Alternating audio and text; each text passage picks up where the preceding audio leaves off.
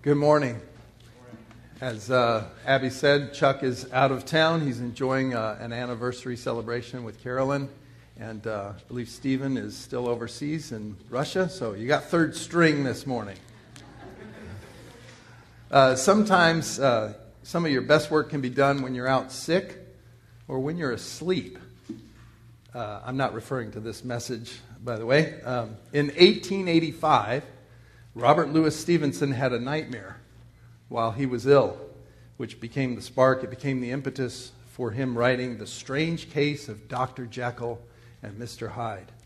Uh, Stevenson says that he was actually disappointed that his wife awakened him during the nightmare as he considered it a fine boogie tale uh, that was going to inspire him for the writing.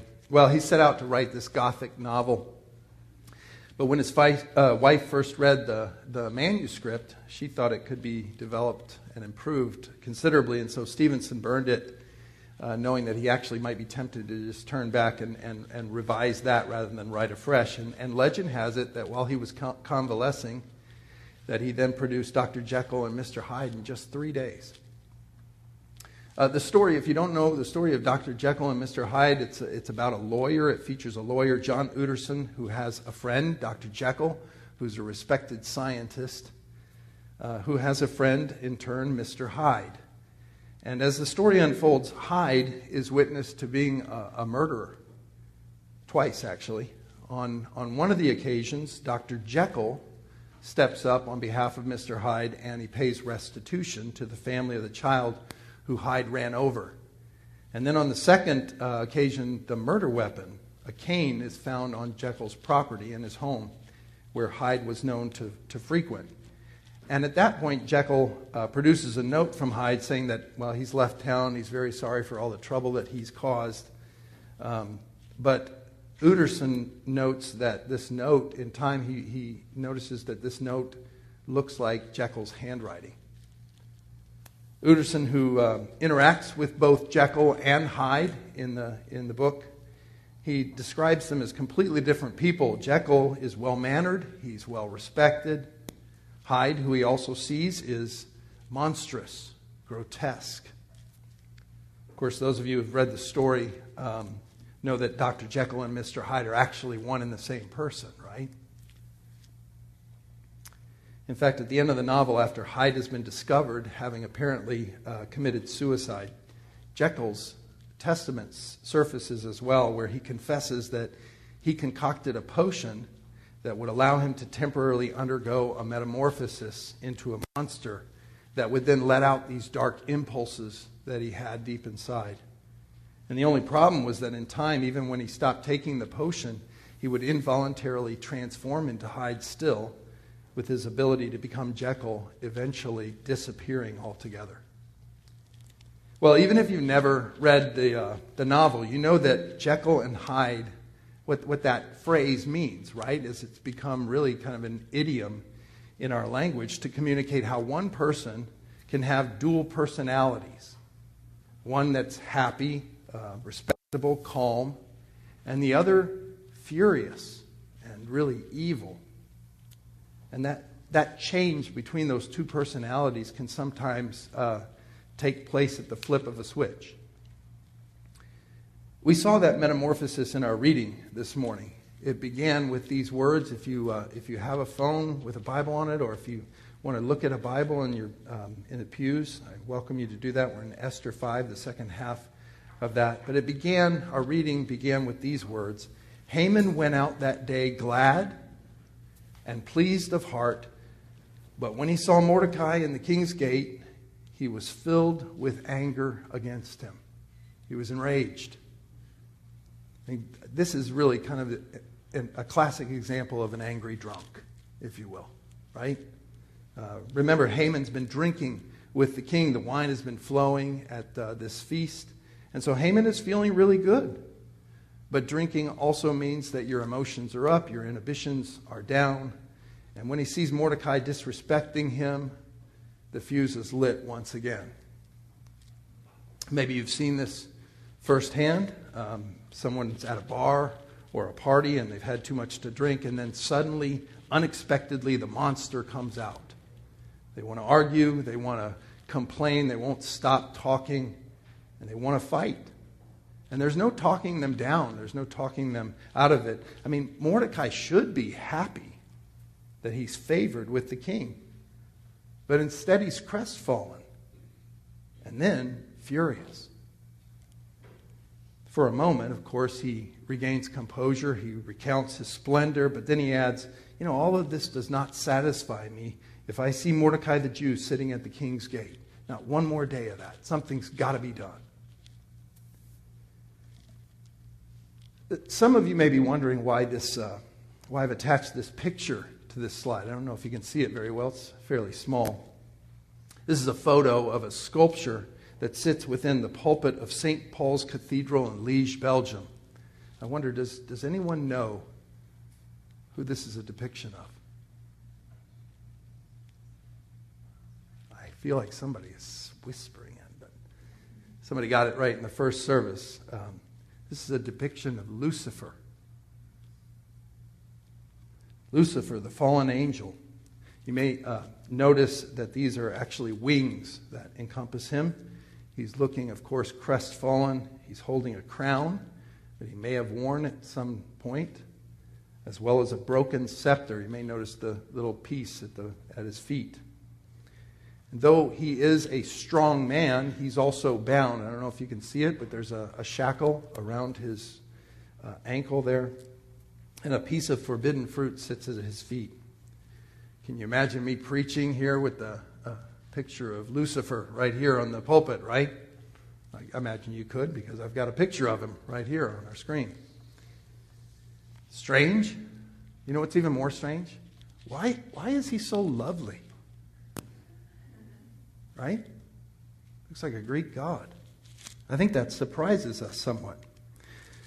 Well, at the, at the risk of confounding us this morning, which is not my desire, but uh, I want to do a little examination and exploration of Lucifer. And the reason for that is that Lucifer, also known as Satan, is, I think, pictured in our Esther reading this morning in the person of Haman. You may remember that two weeks ago I suggested that I believe that we can tie the characters of Esther to the gospel and even the gospel players, if you will, in the gospel narrative. There is, first of all, Ahasuerus, also known as Xerxes, who went by the, the title Shahansha, which meant the king of kings. Then there's Esther, his beloved, who's tied to the king, of course, but she's also one with her people, right? Her identity as a Jewish is very important in this account. She is the one who's going to have to serve as the intermediary and even the savior of her people. She will be the one who will have to save them from the law that stands against them, that condemns them, by putting her own life on the line, if necessary. She says at one point, um, If I perish, I perish. She's willing to go to death for her people. But she resolves to represent her people before the king in any way that she needs to then Mordecai represents us. We are the ones who are separated for the king on the outside of the king's court who need this mediation from Esther. And if, and if the king shows his favor to Esther, well, then that will also fall upon us. And then there's Haman. Our reading today focused upon him. Haman is, of course, the adversary. He's the protagonist or the uh, antagonist. He's the false accuser and the enemy of God's people, so he must play the role of Satan in this gospel narrative. But you know what? I don't think that we should picture Haman uh, with horns and a pitchfork. Uh, even as I don't think we should picture Satan that way either, necessarily. Um, in fact, the Apostle Paul tells us that Satan masquerades as what? That's right, an angel of light. Uh, Satan disguises himself that, that way because that's what he once was. Uh, he is a fallen angel. Before he was Satan, he was Lucifer. Lucifer means um, star of the morning. And here's what we should believe concerning Lucifer according to the scriptures. First of all, we learn that Lucifer is a fallen angel who fell because he was filled with pride. With regard to Lucifer, the prophet Ezekiel says, You were an appointed guardian cherub. You were blameless in your ways from the day you were created until unrighteousness was found in you. It says, Your heart was proud because of your beauty. You corrupted your wisdom for the sake of your splendor. You know, we may not have a lot to go on there. Uh, our sovereign Lord probably knows that we don't need to know all the details of how Satan became proud or why exactly he rebelled, but we are told that it was pride that morphed Lucifer into Satan. Isaiah 14 likewise teaches us that Satan was a member of the heavenly host. Isaiah prophesies, How you are fallen from heaven, O day star. That's where we get the name Lucifer, O day star, son of dawn. How you are cut down to the ground, you who laid the nations low. You said in your heart, I will ascend to heaven. Above the stars of God, I will set my throne on high. I will sit on the mount of assembly in the far reaches of the north. I will ascend above the heights of the clouds. I will make myself like the Most High. You see, just as we see that Lucifer was full of pride, which led to his downfall, so then here we also see more specifically that Lucifer wanted to fill the place of the king. He wanted to sit in the position of God alone. This is, of course, in line with how Satan tempted our first parents, right? Temptation wasn't simply to just rebel for the sake of rebellion or even just because the fruit was pleasing to the eye. No, instead, he said, God knows that in the day you eat of it, you will be like him Don't you want to be like God? Says Lucifer. I do. Lucifer, who had a measure of splendor, wanted to be king, and he, he projected that desire upon those he tempts. Lucifer was full of pride. Lucifer wanted to fill the place of the king. And then, thirdly, we learn that Lucifer is filled with passionate fury. Because of his pride, he's lost his place in heaven. Lucifer's been cast down to the earth where he will now rage at God's people with passionate fury. And here we no longer need to picture him as an angel of light. I think it's fine to picture him differently. And that's because the scriptures do. The scriptures call him a dragon. The revelation of Jesus Christ given to John includes this picture for his servants. It says, Now war arose in heaven Michael and his angels fighting against the dragon, and the dragon and his angels fought back, but he was defeated. And there was no longer any place for them in heaven. And the great dragon was thrown down, that ancient serpent who's called the devil and Satan, the deceiver of the whole world. He was thrown down to the earth, and his angels were thrown down with him. And I heard a loud voice in heaven saying, Now the salvation and the power and the kingdom of our God and the authority of his Christ have come. For the accuser of our brothers has been thrown down, who accuses them day and night before our God. But woe to you, O earth and sea, for the devil has come down to you in great wrath because he knows that his time is short. You see, Satan knows his time is short, and that makes him furious. And his fury is directed at us. By the way, I, I, don't think that we should see this vision given to uh, John for the churches as something that will take place in the future as much as it is something that we are living in the present, which actually has already taken place in the past. What do I mean by saying all that? Well, do you remember? I don't know if you know the account of the 72 who were sent out ahead of Jesus before he began his ministry. He tells them to announce the kingdom of God, that the kingdom of God is at hand even as they healed the sick. And what happened when they came back? Do you, do you remember that? The 72 returned and they exclaimed, Lord, even the demons are subject to us in your name. And Jesus responded, I saw Satan fall like lightning from heaven. Right? Satan has been bound and Satan has been thrown down. Now the salvation and the kingdom of our God and the authority of his Christ have come. Jesus announces the kingdom of heaven is at hand. Satan is no longer in heaven, but woe to the earth. For the devil has come down to us in his passionate fury. Well, let's not leave it there, right?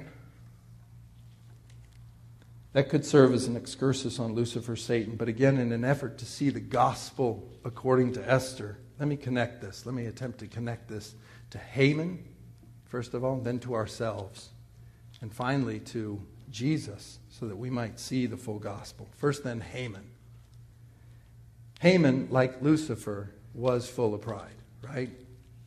He was within the king's courts, he was favored by the king, and yet he grew proud. Haman goes home, he gathers his friends around him, he begins to brag.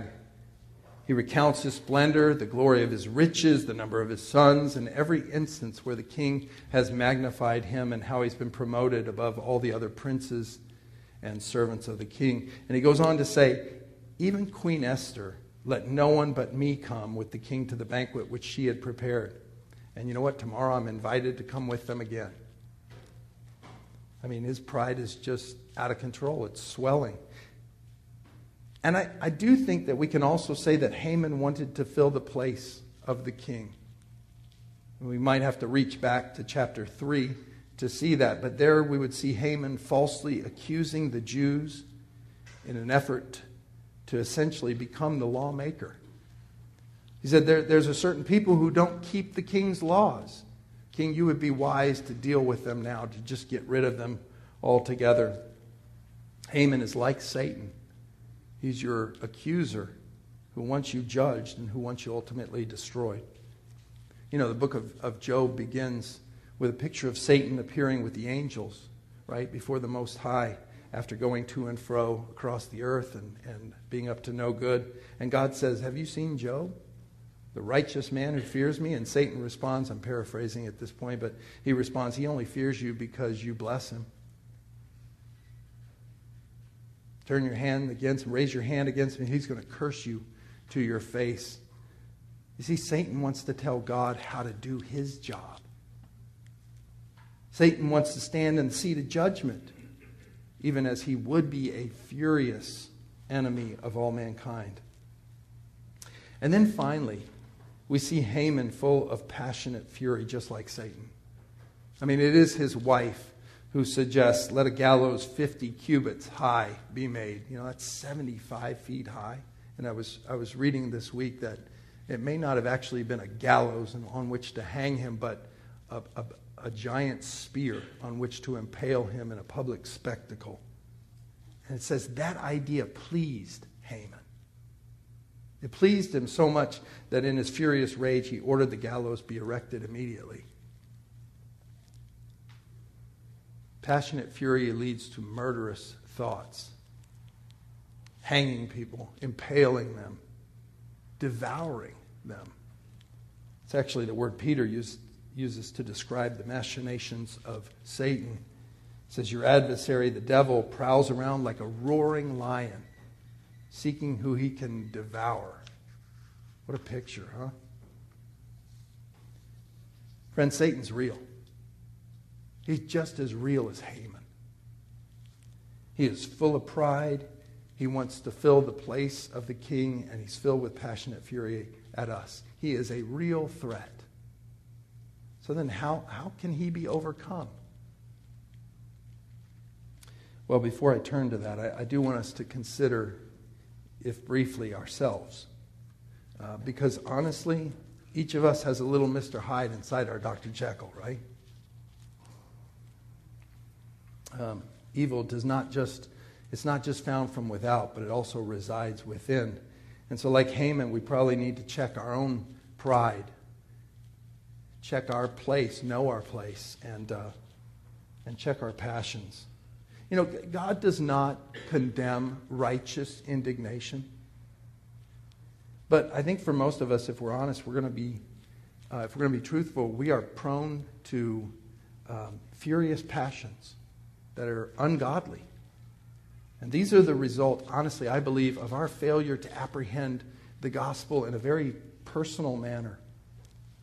I want, I want us to consider this directive that Paul offers uh, for the, the church in Ephesus. He said, Give no opportunity to the devil. Let all bitterness and wrath and anger and clamor and slander be put away from you, along with all malice. Be kind to one another, tenderhearted, forgiving one another, as God in Christ forgave you. How do we resist the devil? Notice that it's not just a command that's given here. As with all of his writings, Paul includes an indicative, which, in, which is what fuels the imperative. He says, God in Christ forgave you. Therefore, forgive each other. Right? No, you've been forgiven. Check your pride. You know, when we, when we truly apprehend that we are sinners who have been shown tremendous mercy, it's, it's then that we will begin to show mercy to one another. Pride disappears in the face of grace. And we have to know our place as well. We aren't God. And I think only God should demonstrate vengeful fury. In another place, Paul says, Don't avenge yourselves, leave room for God's wrath. And Satan's the lion. Let him be the one that devours. We should never go around biting and devouring one another, right? Let's check our pride, know our place, and even examine our passions. You know, even as I as I offer that um, encouragement, I confess to you that I'm a man who struggles with anger. Um, sometimes even boils up into a fit of rage. My kids have seen that. I cannot hide that from my wife, right? These are not things you can hide if they're inside you. Maybe some of you have seen a glimpse of it. I hope not. But I need God's grace to teach me to be slow to anger, for the anger of man does not produce the righteousness of God. But you want to know what the good news is? I am not on my own in this struggle. Mr. Hyde will never take over Dr. Jekyll because Christ lives in me. Thanks be to God that we don't have to fight that battle alone. Victory over the devil, even the devil inside, is found in Christ. Jesus is sovereign over Satan. Never forget, by the way, that Satan was a created being. Jesus is not. He was there in the beginning with God, right? And Jesus is sovereign over Satan. But you know how he's sovereign over Satan? He's sovereign over him through his sacrifice.